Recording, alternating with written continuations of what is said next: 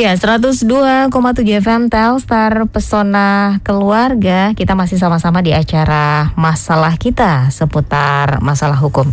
Bayu, kita kembali ke pendengar yang bergabung di WhatsApp ini. Ini dari ini hanya mencantumkan inisialnya saja, Mbak Ayu, Pak Z. Iya, selamat pagi Pak Z. Eh, katanya saudara saya tinggal di luar negeri, ada temannya yang berhutang Eh, totalnya itu 850 juta rupiah. Sudah berkali-kali ditagih lewat telepon dan di WA tapi selalu mangkir. Nah, terakhir bahkan nomor teleponnya sudah tidak aktif.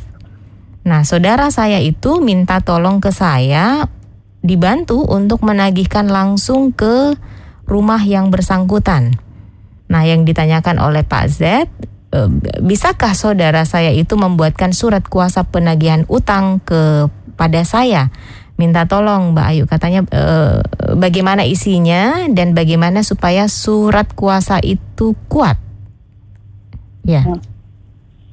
Ya bisa aja, bisa. Hmm. Untuk mendelegasikan sesuatu kepentingan daripada si pemberi kuasa boleh-boleh saja untuk me lakukan uh, pendelegasian kepada saudara. Bisa. Bikin aja surat kuasa uh, surat kuasa khusus isinya gimana ya? Saya juga bingung ini kalau mau ngejelasin sini saya harus disebutkan poin-poinnya.